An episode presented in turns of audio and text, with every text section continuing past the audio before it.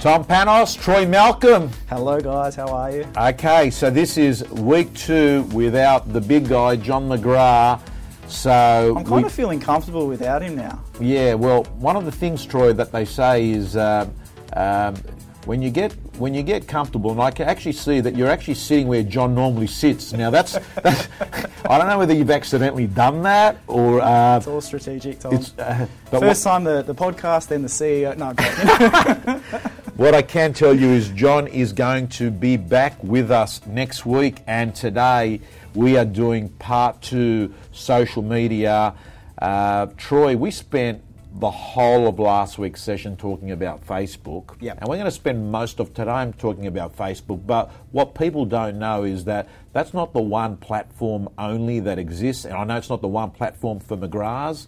Um, yeah, we've identified quite a number of platforms, Tom, but we've refined that down over time um, to make sure we're getting the, the most bang for our buck, so to speak. We, run a quite a small team. Um, there's myself and there's a couple of the, the PR girls that really focus on engagement on social media. But we identified the main platforms for us is obviously Facebook. That's the beast. That's the biggest beast still. There's 95% of Australians currently using Facebook um, on that platform. So you think about the level of engagement there, it's huge.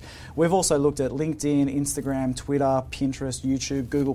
They're kind of the main six that we identify and we like to use. Um, and across all those platforms, it's complementary to what our main strategy is. Right.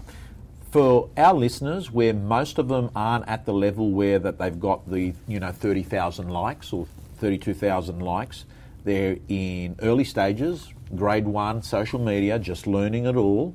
Um, Troy based on your experience, you would say narrow in and focus on one or two platforms? Yeah, absolutely, Tom. I'd look at Facebook, and then for agents, I'm kind of liking Instagram at the moment. I do, really, and obviously LinkedIn. All right, yeah. so LinkedIn is very much a business-to-business tool. You need to have a presence there, but you can pretty much replicate what you're doing on those other two platforms on there. Um, but definitely Facebook uh, and Instagram. Instagram because it's so easy. Um, it's on. It's an app on your phone take a photo of a property, interesting filter, you can post it, it's easy, right? Uh, Facebook, because that's where the people are, and it'd be silly not to be there. Same way we use domain and real estate and, yeah. and even the, the print publications to engage. So you go where the, and, and that's one of the things, like, no matter how much you want to resist it, if we're talking about like 95% of Australians hanging around on Facebook, there's eyeballs there um, and you are negligent and crazy not to actually be taking the opportunity, particularly that it's got a low barrier to entry. We're not talking about major capital budgets here. I mean, you've been able to more or less organically go from zero to 32,000 and hasn't required you to go off and spend a lot of money to get to that number. No, it's just, it's obviously time and resources and, and doing a couple of strategic moves to make sure you're getting the most engagement. Okay, so what we thought we'd do um, in this session and that is based on a lot of the feedback that I get talking to agencies. They say, you know, on a day to day basis, tell me, will it help me get a listing? How can I help improve my chances of getting a listing I've gone to? Or um, how can you actually use it? From an execution as a salesperson. So, Troy. Well, it, Tom, you know yourself, you've got a big following personally. You've got 8,000 on your business page. I mean, you get to see that as attraction agents all the time. I mean, you would know probably more than I would in the field about engagement on that agent level and what and what they're doing. Yeah, absolutely, Troy. So I've uh, moved my personal page to a business page, yep. and and I think that that's a decision that a lot of times people are going to have to make. Um, and you, you get a lot of added bonuses having a business page, including access to insights, which yeah. you don't get as a personal page. Absolutely. Um, and I think that's really, really important to be able to measure what you're actually doing, which you don't get on a personal page. But so I've got 8,000 likes on my uh, business page. I've got 4,700 Twitter followers. I've got 16,700 agents on my blog. And here are some of my learnings, Troy. The first thing is I did a conference recently as well, talking about these elements that we've discussed probably in detail over the past fortnight. Correct. Yep. So here's a couple of my takeaway points. If you're an agent sitting there saying, "How's it going to help me?" Well, I can tell you that one of the things I do is I'll use Facebook to go out like an octopus, and it actually what it does is I put content there that engages someone that I know that they're going to share it with someone else and share it with someone else. But when they press on the link, it actually directs them back to my site. Absolutely. Because what I want to do is get their data. So many ways, like I know that you know next week I've got an interview going out, or um, I think it may have just come out, and that is Piers Van Berg, and that Piers is Van Hamburg, yep. Yeah, but, Yep. yeah, yeah, amazing agent. Yep. So he, you know, how he wrote a million dollars a year. Mm-hmm. So many of you would have seen that Facebook post that it would have said to watch this interview. Press tompanos.com.au. It's on Facebook. They, go to my site. A black box comes up and collects their data. So what I'm looking at collecting their data. So you're using a social platform as the hook to get them back to your page to engage, sign up, and then you're giving them content for free. Absolutely. And then you've got a permission based relationship with them because they've subscribed, they've opted in, Mm-hmm. Yep. and you can stay in contact. Because I still try, I still value emails. You know, Oh, I think I think the way that real estate in the industry has evolved over time, email marketing is still one of the strongest ways to engage with an individual user. Um, nine times out of ten. Yeah. So on my site, there's an interview with Paul Tonich, who runs Altitude. Mm-hmm. Based and in I, Western yeah, Australia, Western yeah. Australia. Uh, Troy is an amazing, uh, amazing agent that's been one of the uh, early adopters of social media. So that video on my site at tompanos.com.au. There you go. I'm doing the promotion there to get the email address. I can't That help it. website again, tompanos.com.au. So what we, what you, what I did in that interview is worked out what is it that Paul does, and since then I've been analysing how agents can use Facebook to get listings. So a couple of things, Troy. The first thing I'd say is a testimonial. When you get a happy vendor, understand that there's a really great chance that this vendor's on Facebook and that this vendor who has influence over their friends and family, they're also on Facebook. So if Troy Malcolm has just sold their property, a nice testimonial where they say, just sold our home, going to be really sad moving on, but we're over the moon that we're entering our next chapter. Um, here's Troy, great guy, we love him. They send that to not only all their friends, but if they tag you, what they're actually doing is also sending it out to all your network of people. And this all of a sudden becomes testimonial on steroids. This is the power of social media. So I urge real estate agents when a vendor's got the highest point in that relationship, when they're pumped and excited, when the contract's just been done, not when they're, you know, moving and they've got, you know, removalists and what that, they've moved on. We're talking about the time where the deal's been done. Ask them if they're prepared to sort of put it on Facebook and tag you. That is absolutely gold because, as we said, Troy, in this new world, it's what one person says to their network, not what you're saying Absolutely. And the thing is, Tom, we just got a report from Yellow Pages came out early May to say that the main buying demographic, anywhere from 40 to 49, their average number of followers is 218. So what you're saying there is, if your vendor is making a testimony about you, they're actually engaging and telling 218 people about your service without you having to do anything. Fantastic, amazing, amazing opportunity. Amazing. Same with video content. I think short little video content, the age of smartphones, 71% of Australians are now using their smartphone as the main way to get actual social media. Do a video. Do a quick little video, post it online, same thing. Tag the vendor, tag yourself, um, get the vendor to do a video and tag you in it. Same, same recipe for success. Good stuff. So the video, Troy, how long? Like, Oh, listen, if you don't engage in the first four to eight seconds, you're not going to engage. So anywhere from four to eight, I think the max you'd probably do is a 30 second testimony. Yeah. Yep. Or testimonial, sorry. Okay. Here, here's another one, Troy, that I think's got value if it's executed intelligently. And that is, before you go out to a listing presentation, I think it's useful to go to Facebook and actually have a read of the person you're about to see. That's only going to be useful information to know what they've been saying over the last month, the things that they like, what are the things that seem to interest them, and also if they've got a public profile, you can actually look at their friends, have a look at the friends and the people that they seem to talk to.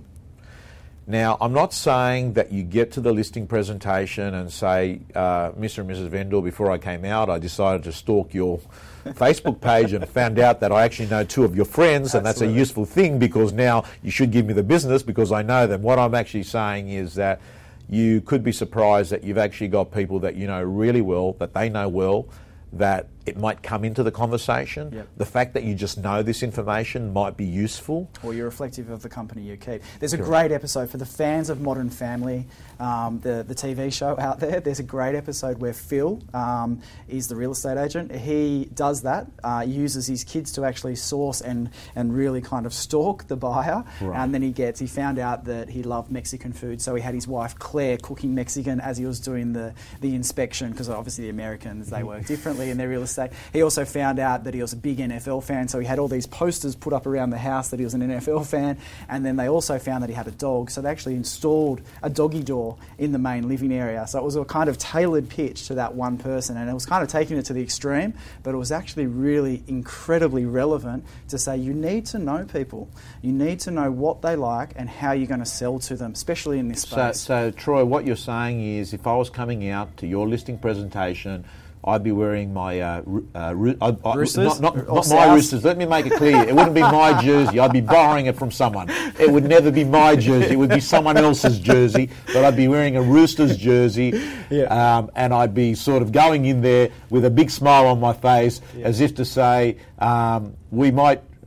You- Can the Roosters win it this year? No. Uh, listen, because some of my mates are still there, and I was very fortunate to play for them for a number of years in reserve grade, and most of those guys have gone on to Wow, succeed in first there's grade. something we didn't know about Troy Malcolm. Yeah, so Troy Malcolm, uh, this is this is a scoop. John, I don't know if you've heard this. That's how I got my job at McGrath. wow. So so Troy Malcolm played reserve grade for Sydney Roosters. What year was this, Troy? Uh, so I started 2004. Uh, no, sorry, 2002, and went through to 2006. All right. So if they were doing an episode on that Foxtel program, where are they now? You know, the, well, Troy Troy Malcolm's working at Edgecliff in social media, auctioning on Saturdays, and trying to administer the best podcast in the country, which we think's the best, but no one else does. Extraordinary, Troy. Unbelievable. It's But it is, it's relevant, Tom, and it, it may not be just football, but that's one thing. It might be, um, it might be art, it might be cars, it might be anything that you can connect and build that rapport very quickly. I mean, you would know yourself, agents only have a limited amount of time to connect and build rapport with a vendor that they can become the trusted advisor. Yeah. So if you can do that, if that's another element and that gives you a free free road to building that rapport, I absolutely use it. And you know, another interesting stat that Facebook came out with, well, not Facebook, someone that was doing a study on Facebook to, was to say that 25% of all users don't have any security on their actual profile. So it's an open book. Right. Mm-hmm. Okay. So, um, useful information. We know there's a book by Robert Cialdini called Influence, and he says one of the most influential things that you can do in sales is, is to deal with people that are got similar common interests. He's the most powerful of the influencers. So, here all of a sudden, new technology, new media is giving you tools to do things that you could never have done in the year 2000. Um, Troy, you know, we've got a little bit time left, and we might just touch on. I would say that uh, the next thing I hear real estate agents talk about Facebook that is useful to mention is that um, don't just share the share, share the story about the thing. So if you've got a property, actually put the story beha- behind the property. You know, like the people behind it. You know, people care about people. They don't care about chimneys. Absolutely, absolutely. If you can identify, uh, and we have a number of agents that reselling the third or fourth time to certain vendors and buyers. Um, if we can tap into that story and how that actually is the catalyst for success, we, you know, thumbs up to our agents for doing that. So we had a recent example with one of our very successful agents in the inner west that was selling um, the actual home for the vendor um, the third time. So it, it, over 30 years, it was sold and sold and sold and sold again, and they sold the house every single time. But they built the rapport with those vendors over that time. So it was a kind of a very nice, warm and fuzzy feeling to say, um, "This is my third time selling this home. I'm so happy and elated to be representing my new, my friends that I've known for that, that I actually sold to." Beautiful, beautiful. I'm going to share uh, one or two more things then, Troy. Then I'm going to pass over to you and we just do the final stretch, maybe one or two or three points that we might leave on this topic. One of the things that I would tell you is that I would encourage that you do run um, competitions because that is going to raise engagement. Uh, example of a competition could be guess what this house is going to sell on Saturday Our first person that gets the number most accurate to the price will win this. Um, extremely useful. It's going to get you lots of comments, which, as we talked about in our last episode, is something that the Facebook algorithm likes.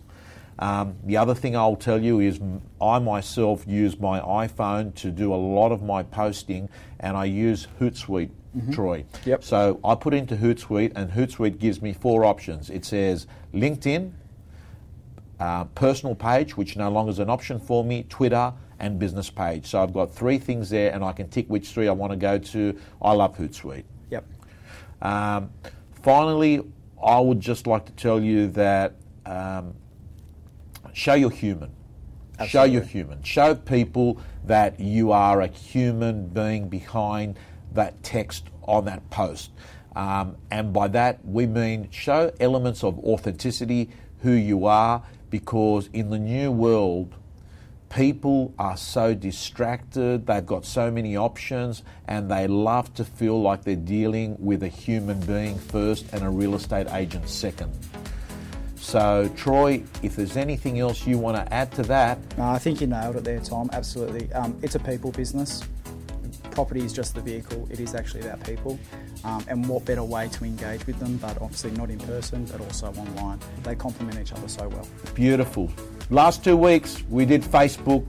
I'm sure we're going to touch social media again over the podcast in the coming months and hopefully years. You've had two episodes with Tom and Troy, John McGrath. The King is back next week. We look forward to seeing you then. See you guys. Have a great week.